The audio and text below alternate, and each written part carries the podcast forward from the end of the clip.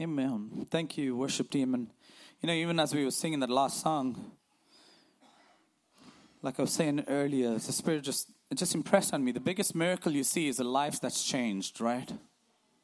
The biggest miracle in life is a life that is transformed by the love of Christ. And we sang, miracles are happening now. And I believe not just here and now, it's in our families, the people who have been running away from God all this while. We need a miracle in their lives too. As much as He loves us, He loves them. We got to pray and believe. Thank you, Brother Dan and worship team again. Amen. Hallelujah. God is so good. Amen.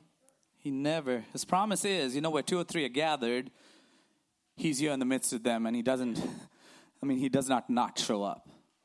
Amen. Amen. He does not not show up. Thank God. Thank God for that. Amen. We've been working through the book of James again. And this morning, as I was coming to church, and uh, I try and get some. I was really, normally, I sometimes, you know, especially when I'm at home, Heather's a great cook. Most of you know that part. So, but I was like, I need to go through the drive through. But then the drive through had like four cars ahead of me, and then the decision do I need to get down? And go inside, or is the drive through waiting in the drive through? How many of you have had that decision before? do I need to get down and go in? Will that be faster? Or do I need to wait in that drive through? And so today I got down and went in, and I was faster than the rest of them. So I made it. Because I pay attention, is that black car, that black car. If he's at the window before I get my order, that means I should have waited in the drive through. Am I the only one who does that? I've done that. It's funny. But I'm talking about decisions this morning, and that was a decision I had to make. A young businesswoman, a, big, a young businessman went to a went to an executive, his boss basically, and asked for his wisdom. He said, What is the secret of business success? And the boss said, Wise decisions. And so this guy, this young guy asks, So how can I make wise decisions? The boss replies, Experience. And how do you get experience? This young guy asks. He says, by making dumb decisions first.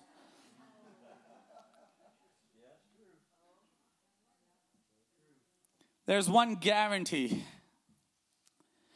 There's one thing that is guaranteed that as long as we live, we will be faced with choices and that we will have to make decisions. Every day in our lives, we are going to make decisions. As much as we try and run away from them, soon enough, we have to face them. And then there's this choice, and we have to make a decision. And I want us to look this morning as we study, keep going in the book of James, on how to make decisions or the power of decision making. Because life is full of decisions. And honestly, that's what life is all about. If you reduce it, that's what it is. It's a series of choices, right from getting out of bed. It's a choice you make. We have to, like you said, as we go through life, as we go through our day, we have these situations in front of us. We evaluate, we decide, and then we go for it, right? That's what it's about. We make our decisions, someone said, and we know the saying, we make our decisions and then and then the decisions make us. It's so true. And the truth is just is this the quality of your life will be determined by the kind of decisions you make. The quality of your life will be determined by the kind of decisions you make. We're not always going to get it right. On this side of eternity, we're not always going to get it right. Some of them we regret, some of them we do great. And because we're human, and like I said, because we live in a fallen, sinful world, we need God's help as we navigate life and make decisions every day. Because sometimes we wait too long, or we pay too much, or we say the wrong thing and we wait for the wrong time, or whatever. And James gives us basically a great idea on how to make up our minds and it really divides into three three parts here this morning. James chapter 1 verses 5, we're going to read from verse 5 through 11. James chapter 1 verses 5 through 11. It says if any of you lack wisdom, he should ask God, who gives generously to all without finding fault, and it will be given to him. But when he asks, he must believe and not doubt, because he who doubts is like a wave of the sea blown and tossed by the wind. That man should not think he will receive anything from the Lord. He is double minded man. He's a double minded man, unstable in all he does. The brother in humble circumstances ought to take pride in his high position, but the one who is rich should not, I mean, should take pride in his low position because he will pass away like a wild flower. For the sun rises with scorching heat and withers the plant. It blossoms, it, its blossom falls, and its beauty is destroyed in the same way. In the same way, the rich man will fade away even while he goes about his business.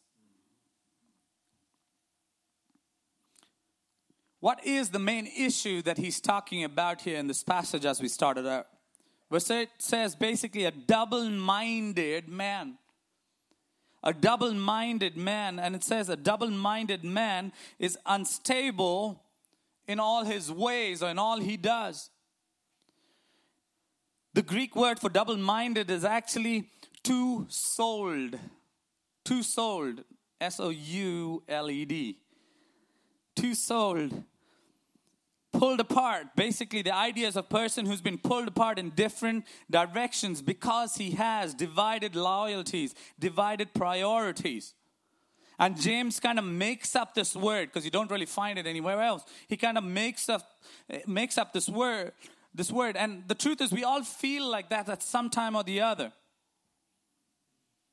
When you're trying to do two things at the same time, I don't know what effect it has on you. For me, it just messes me up totally. Because at the end of the day, you're not sure of what you really want to do because the two things right in front of you. And so I got a, Dr. Seuss has a good video about the Zode in the Road. How many of you know that poem? The Zode in the Road. Ah. That was from Dr. Seuss, but the truth is the Bible talks about the same thing making a decision is such a powerful thing. It is such a powerful thing because, like this character there, we struggle on which way to go. But the truth is this soon enough, we have to make a decision. We have to make a decision. Double mindedness, as such, double mindedness is uh, debilitating. When you can't make up your mind, it is devastating. And the Bible says it makes you an unstable person, basically, when you can't make up your mind. Actually, the word there is unstable, is also translated as confused in other parts of the Bible. Confused. Another one talks about it as tumultuous. How do you say it? Tumultuous? Tumultuous? And the picture, the word picture it presents is a guy who's drunk, who's totally intoxicated and just staggering around, reeling, unstable, can't go in the way he wants to go. That's the word picture, it presents itself. And James is saying if you can't make up your mind, that's exactly how your life is going to be unstable, in turmoil.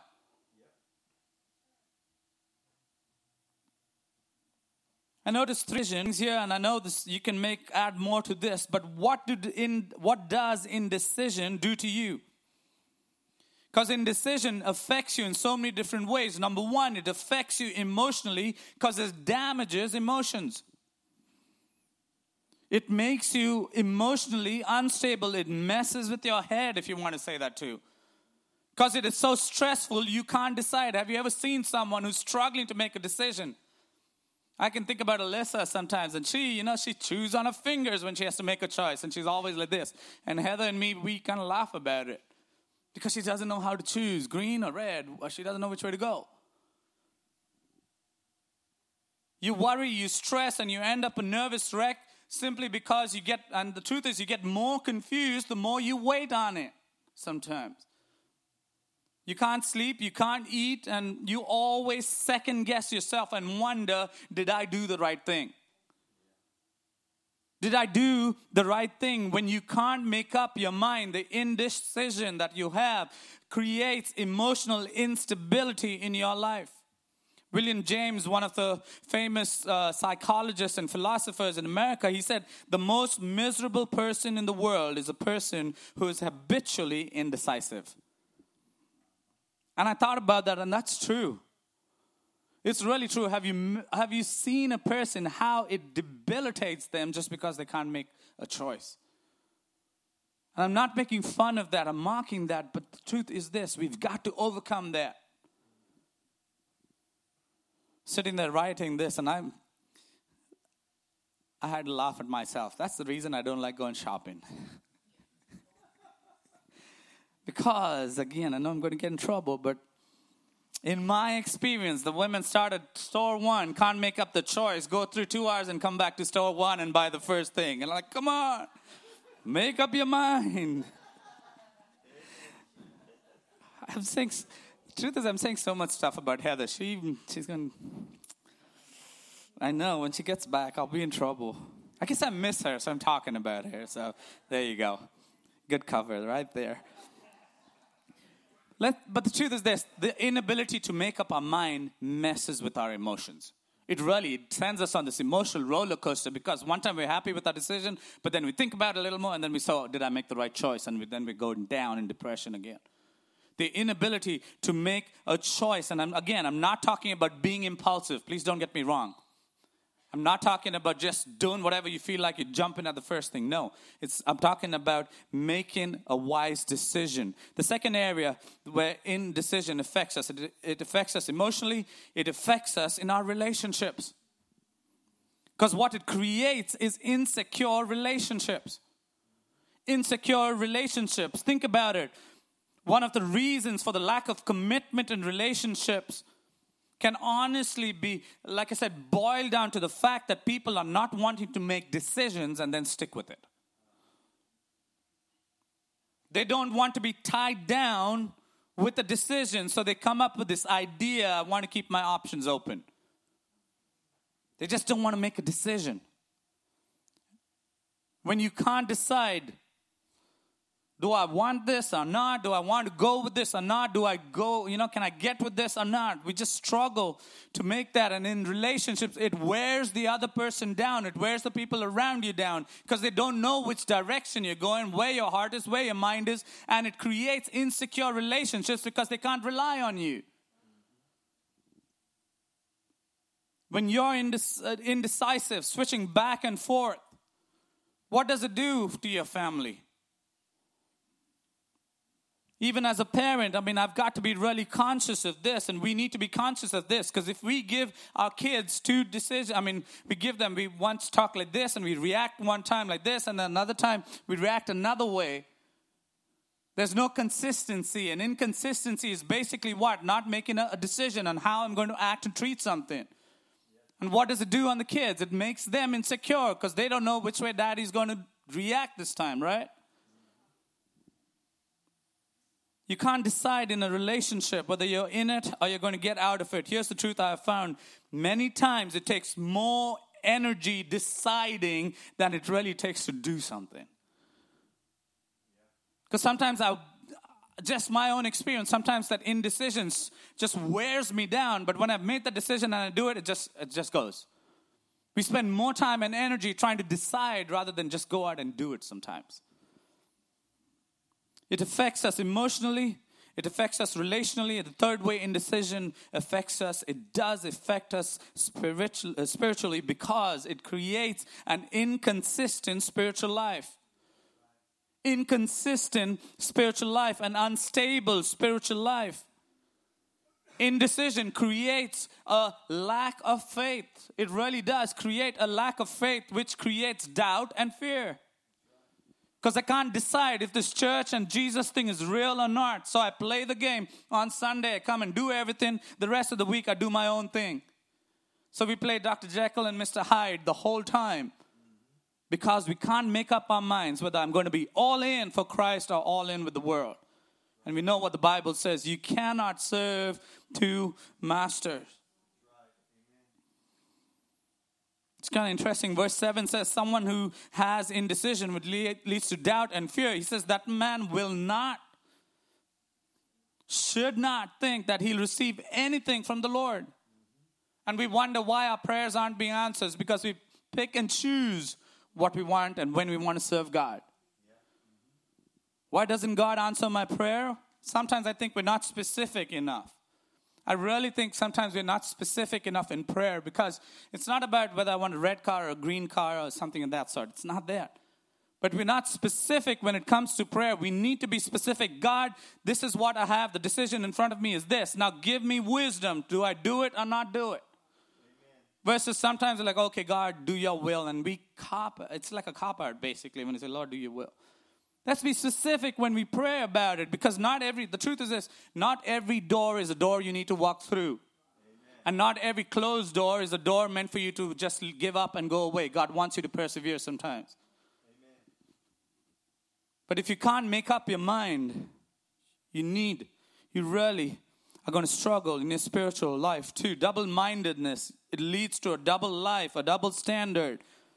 Pilgrim's Progress, you talk about the guy who's Mr. Uh, what is he? Facing right both facing right both ways or something of that sort. What is it? Mr. Facing Both Ways. That's his name. If you've seen Pilgrim's Progress, I read it. Because he wants to do God's will on one hand, but then he wants to do his thing too. When we can't make up a mind whether we want to serve Christ wholeheartedly or serve the world, first of all, we can't do that because, again, we will, we will just mess up everything.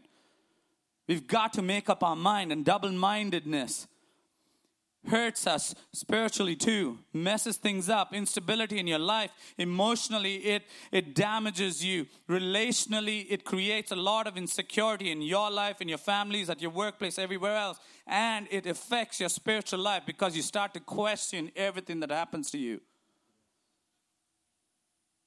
so the issue or the problem is indecision. But what's the solution? What does James say? If you're struggling with that, what does he say? Get wisdom.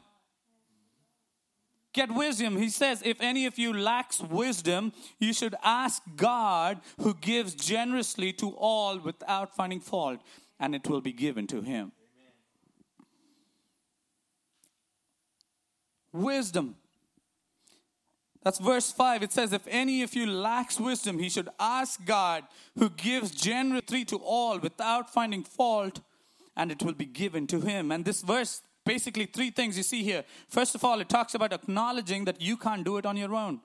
Lack wisdom. If any of you lacks wisdom, and I kind of, it's almost like he's being sarcastic here a little. Okay, if anyone lacks wisdom, he knows everybody is not smart. If any of you don't have it all together as such. Actually, if you think about it, James actually, what book of Proverbs is to the Old Testament, James is to the New Testament, full of wisdom, really.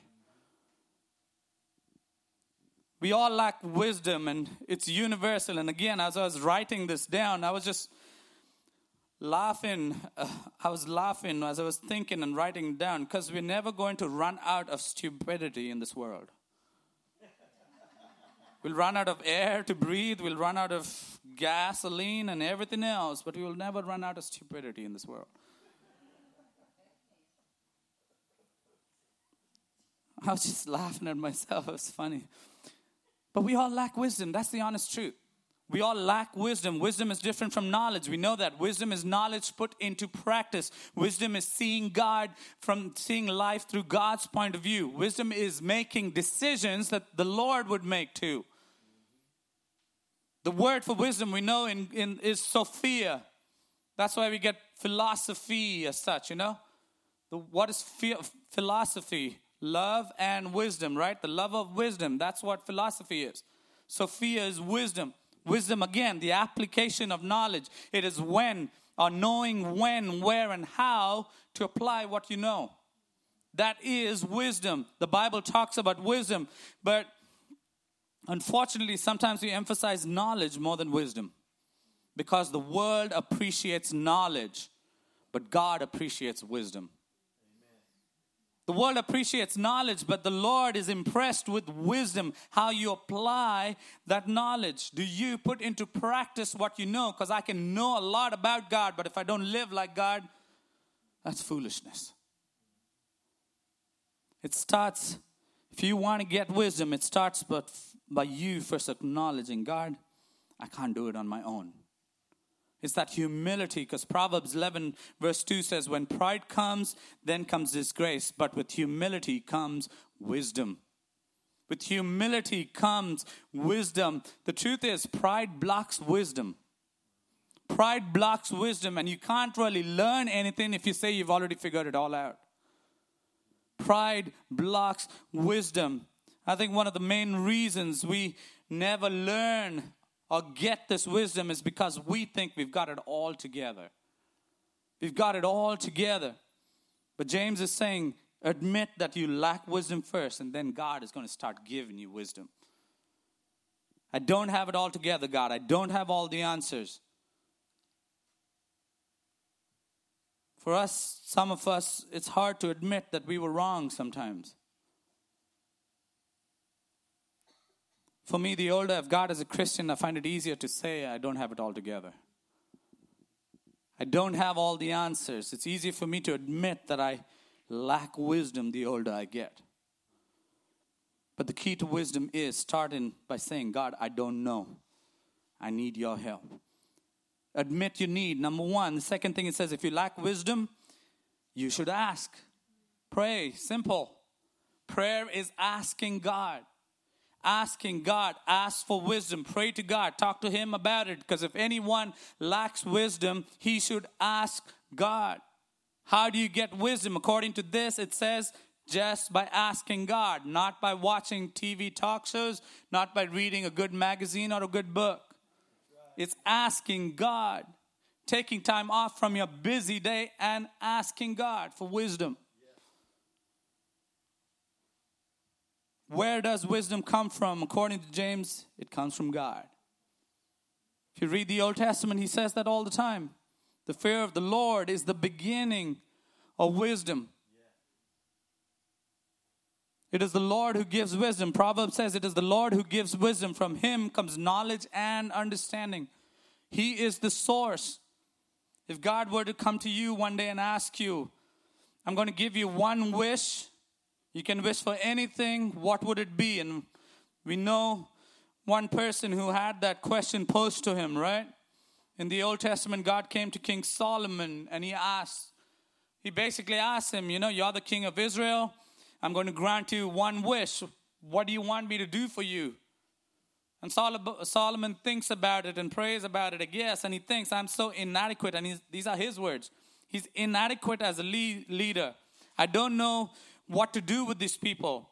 More than anything else, I want wisdom. And we know God was pleased with his answer. I mean, with his answer, and God gave, God gave him wisdom, granted him wisdom.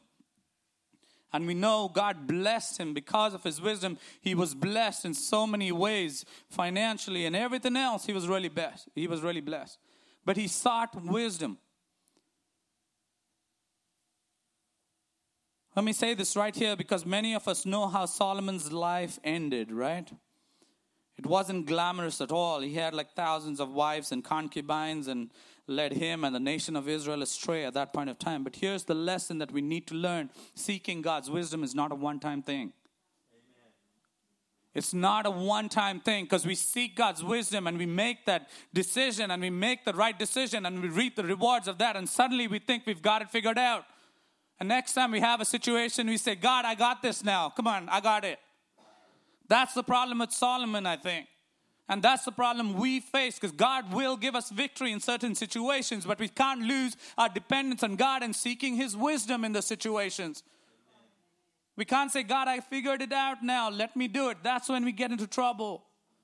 When we ask, we continuously ask. It's not one time, we keep asking. Because I realize this I cannot make it if I don't ask Him for wisdom. Because then I'm relying on my own strength. And when I rely on my own strength, my own understanding, my own wisdom, it doesn't go too good. Ask God. Again, it's like I said, it's just a pride thing at the end of the day. Because we've tasted success. Like Solomon, we taste success. God blesses us when we seek Him. Let us not lose our dependence on seeking God for His will. If you don't get anything else, Proverbs says, if you don't get anything else, get wisdom. Get wisdom. The reason we don't have wisdom sometimes it's just because we don't ask. We don't ask. 29 times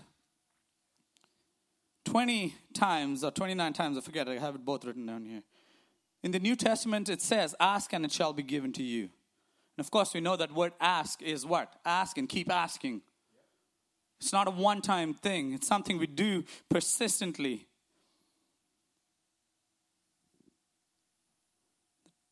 I'll be honest with you, as a pastor and as your pastor, I cannot imagine leading a church without seeking God's wisdom. It challenges me and you don't know how much i've got to rely on god's wisdom because while whether it's answering a text an email phone or talking to people i'm constantly praying god give me your wisdom. Because i shudder to think what would happen to a church if the pastor doesn't seek god's wisdom. And i can't do it. The biggest challenge and i've shared this with a few people one of the biggest burdens I bear as a pastor that gets me is that I'm going to stand up before God one day and He's going to say, I gave you the church, my bride, what have you done with her? And if I don't seek His wisdom, I'm not doing, I'm not being faithful to what He has called me to do. Seek God's wisdom. If anyone lacks wisdom, Ask God. Don't pretend to figure it all out. Just because you got victory in one area doesn't mean you can get victory in the other area without God's help. Seek God. Stay humble. Again, it's just a humility thing. Ask God for help. Acknowledge, first of all, I don't have it all together. And now ask God for His wisdom. And the third thing it says is believe God for an answer. Believe God for an answer. That's what we need to do. Believe God for an answer. When you pray, if, you, if any of you lacks wisdom, he should ask God, who gives generously to all without finding fault, and it will be given to him. But when he asks, he must believe and not doubt. He must believe and not doubt. If you want wisdom, first of all, you've got to ask the right person. And then you got to believe that he's going to give it to you. You got to believe that He's going to give it to you. You've got to believe and ask in faith, believing, not doubting as such. The key to wisdom is prayer, the condition is faith. The key is prayer, but the condition is faith. Have you ever prayed a prayer? And I know I've done this sometimes. I prayed a prayer, and then at the end of it, I knew in my head it's not going to happen oh, when it ha- whatever happens, like, oh, I just knew it wasn't going to happen anyway. That's not the prayer and wisdom he's asking for. When we ask him for prayer, we've got to believe that God will answer that prayer. That God will answer that prayer for wisdom. It says, do not doubt. Doubt is rooted in fear. Doubt is rooted in fear that God can't do something for you. When we ask for wisdom, we need to believe and thank God in advance that He's going to give us wisdom. He's going to give us wisdom. And I always think about Peter. You know, he's walking, he's in this boat, and Jesus comes walking on, on the water, and uh, Peter says, Okay, God, I want to do it too. Okay, Jesus, I want to do it too. And then what happens? He jumps out of the boat. First of all, you got to get out of the boat to see a miracle. And then he gets out of the boat, starts walking on water, and he's doing great. But as soon as he takes his eyes off Jesus, what does he look at? The problems around him, the circumstances around him, and that's when he begins to sink. It's the same thing when it comes to seeking God and seeking His face, seeking His will in our lives. As long as we seek and keep seeking, He will lead us. It's when we stop seeking and get overwhelmed by the situation around us and focus on everything else around us. When we focus on the decision making rather than seeking wisdom on the one who can help us through that, that's when we stumble and start sinking. Amen. Seek God, seek His wisdom, and keep seeking. Please do not be focused, and you know this already. Don't be focused and overwhelmed by the problem. Look at the person who can solve the problem. Stay focused on God because what happens when you don't, it's talking about a person who's been tossed around by the waves, tossed around like the ocean. I mean, if you've been following what's the hurricane in, where's that, Carolina? Man, that's really rough. But think about it. That's what the Bible is comparing us to sometimes when we don't seek His face. We will be. No wonder we get tired and beaten up because we've been tossed around all over the place. Have you been on a roller coaster ride that really, really shakes you up? It messes with you, hurts your neck, hurts your arms, and you just don't want to go, and you feel like throwing up at the end of the day. We do that in our same life all the time in our spiritual lives. When we don't focus on Christ, we are going to get beaten up and it messes us up.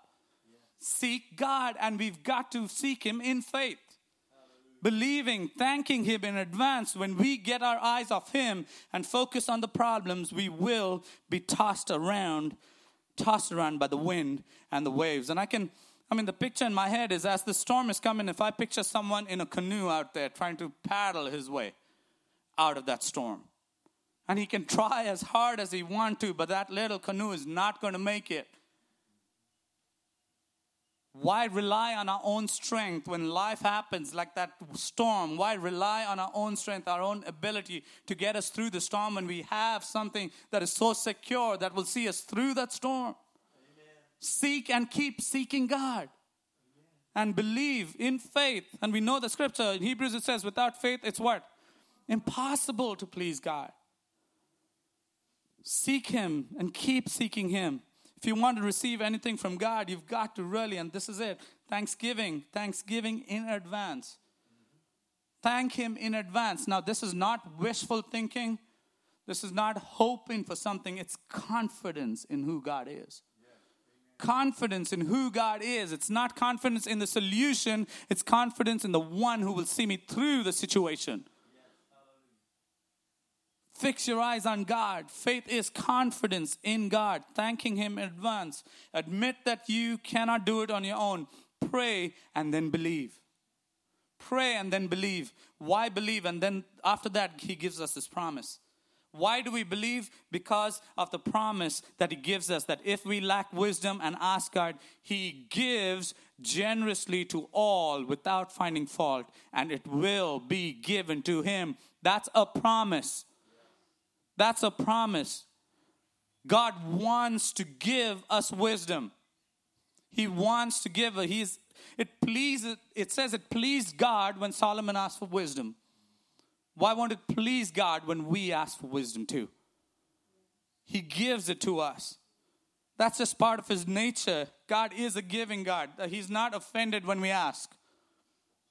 When we ask for wisdom, God is not offended by it. How does he give? It says he gives continually. He gives and keeps giving. That's the word there. He gives continually. He gives what? Generously. Because he's never going to run out. He's never going to run out. He gives. He has enough, enough resources for everybody. He gives continually. He gives generously. And this is the best part He gives without finding fault man, I don't have to prove something to God before I earn His blessing or His favor. All I've got to do is come in obedience. That's it. Seek Him earnestly, and He will bless us. I don't have to go through so many hoops to win God's favor. He gives without finding fault. He gives cheerfully, basically, right? We don't like people who give us a gift. It's like Aiden, when we ask him to share something, you can tell he, he's doing it because we are making him do it. There's no joy, nothing at all there. It's the opposite with God. When he gives, he is just waiting to give it. All we need to do is come and ask in faith, and he's ready to pour out that blessing. Yes. Seek. That's his promise, church. Again, sometimes we're embarrassed to ask people because what will people think if I ask them for this? Thank God he does not treat us that way or think about us that way. He's not offended at all when we on him.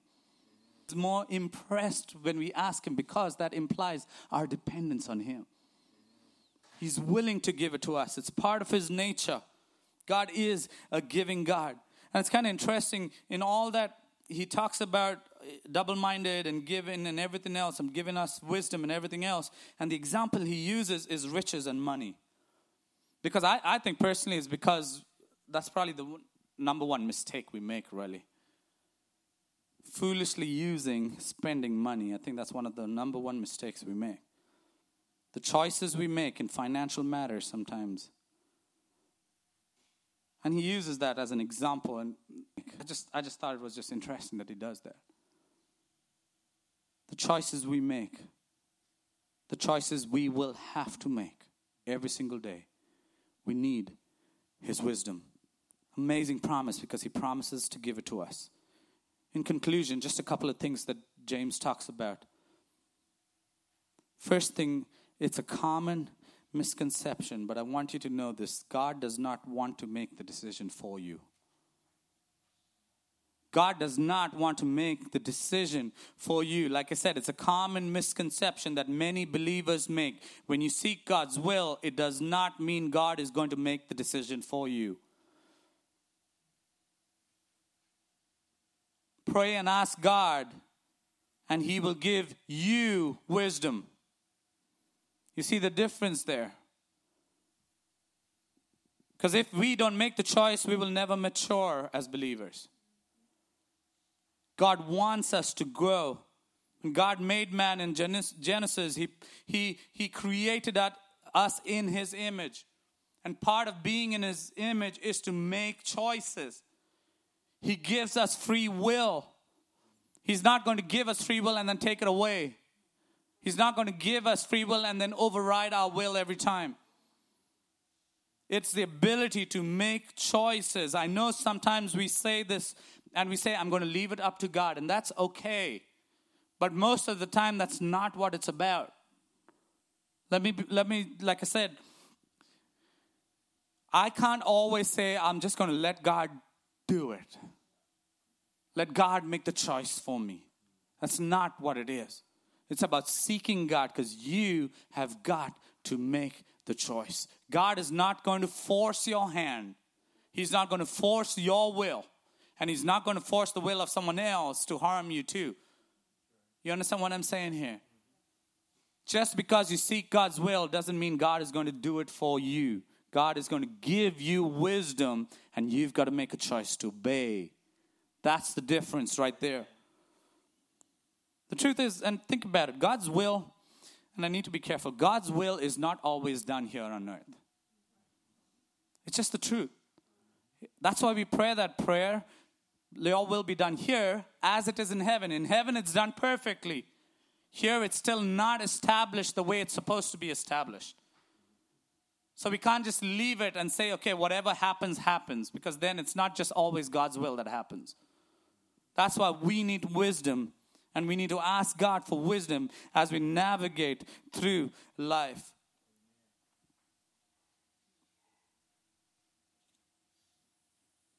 Let me say something carefully. Don't blame God for indecision.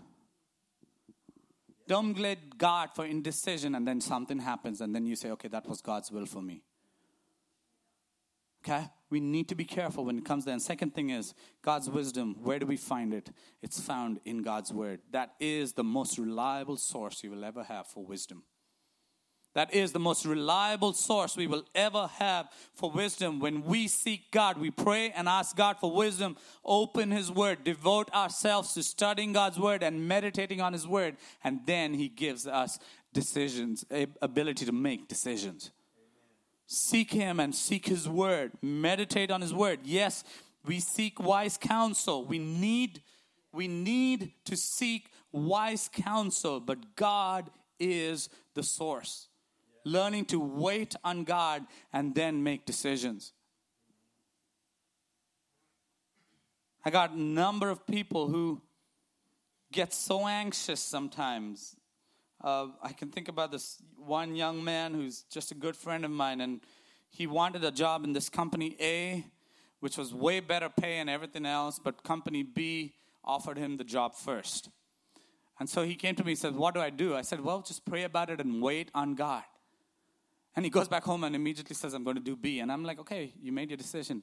Company B, and this doesn't happen all the time, but company B folded and made him, they didn't make him lose a job, but he had to drive like three hours away and he said, You want the job, keep the job. But by then, company A had already given the job to someone else. Sometimes we make decisions impulsively. We've got to learn to seek God's word and seek wise counsel and then make decisions based on what the Spirit is telling us sometimes. Seek God's word, seek wisdom, wise counsel, and help in make decisions. If anyone lacks wisdom, let him ask. And the truth is, the word says what? Your word is what? A lamp unto my feet and a light unto my path. There's no better way. One step at a time, He will lead us through this. Choices. We've got to make choices.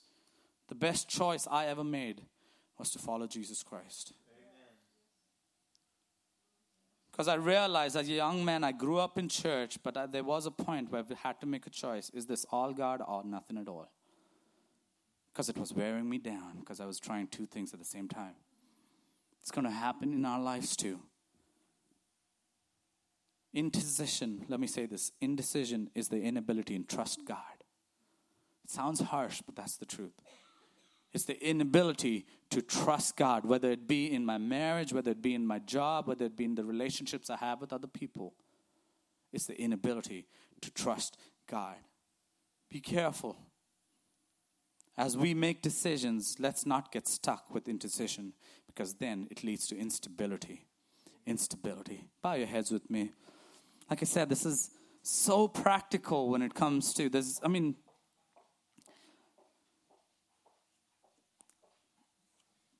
as I was reading and, and, and writing this sermon, I was just, I was like, I really don't need to explain too much, God, because it says it as plainly as it does. If you lack wisdom, ask God. All I did was just add some illustrations and something else, but it's simple, straightforward. Now, I'm saying it's not the easiest thing to do. But when we ask God, the promise says that He gives without finding fault and He gives generously.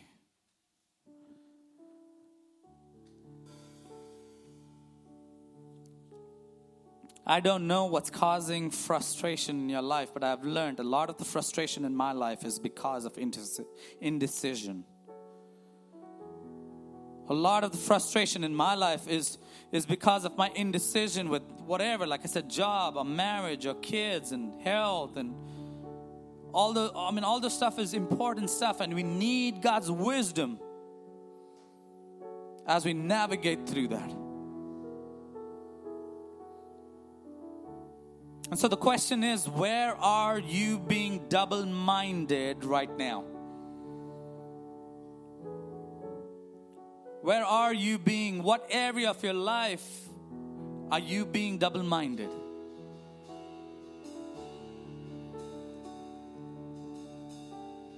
Ask God. Seek God. Get into the Word and wait on Him. I know a lot of people who are just so you know, I've been waiting for something and I prayed and I've, you know, and I'm not, I'm not doubting what to do, what you're doing, but I want to encourage you: seek Him face to face. Instead of running for another answer somewhere else, spend time on your knees in His presence, in His Word, because the promise is He gives us wisdom. If you don't do that, the Bible says what? He should not expect anything from God. God gives us wisdom through every decision we have to make. So, like I said, the biggest decision, the best decision I made was to serve Christ. And I pray that each one of us has made that decision. That each one of us has made that decision to follow Christ and because we can't serve two masters at all. I pray that you've made that decision because I promise you that decision will see you through so many situations in your life. And I pray right now, if you have a situation in any area in your life, I just pray at this time that you will just seek God. Don't give up. Just wait on Him. Like I said, not every open door is a door you need to walk through. Not every closed door is a is a door that you need to walk away from, but sometimes you need to persevere because God wants to build your faith up. God is going to give you wisdom when you ask Him for it. Let's all stand to our feet as we worship God this morning.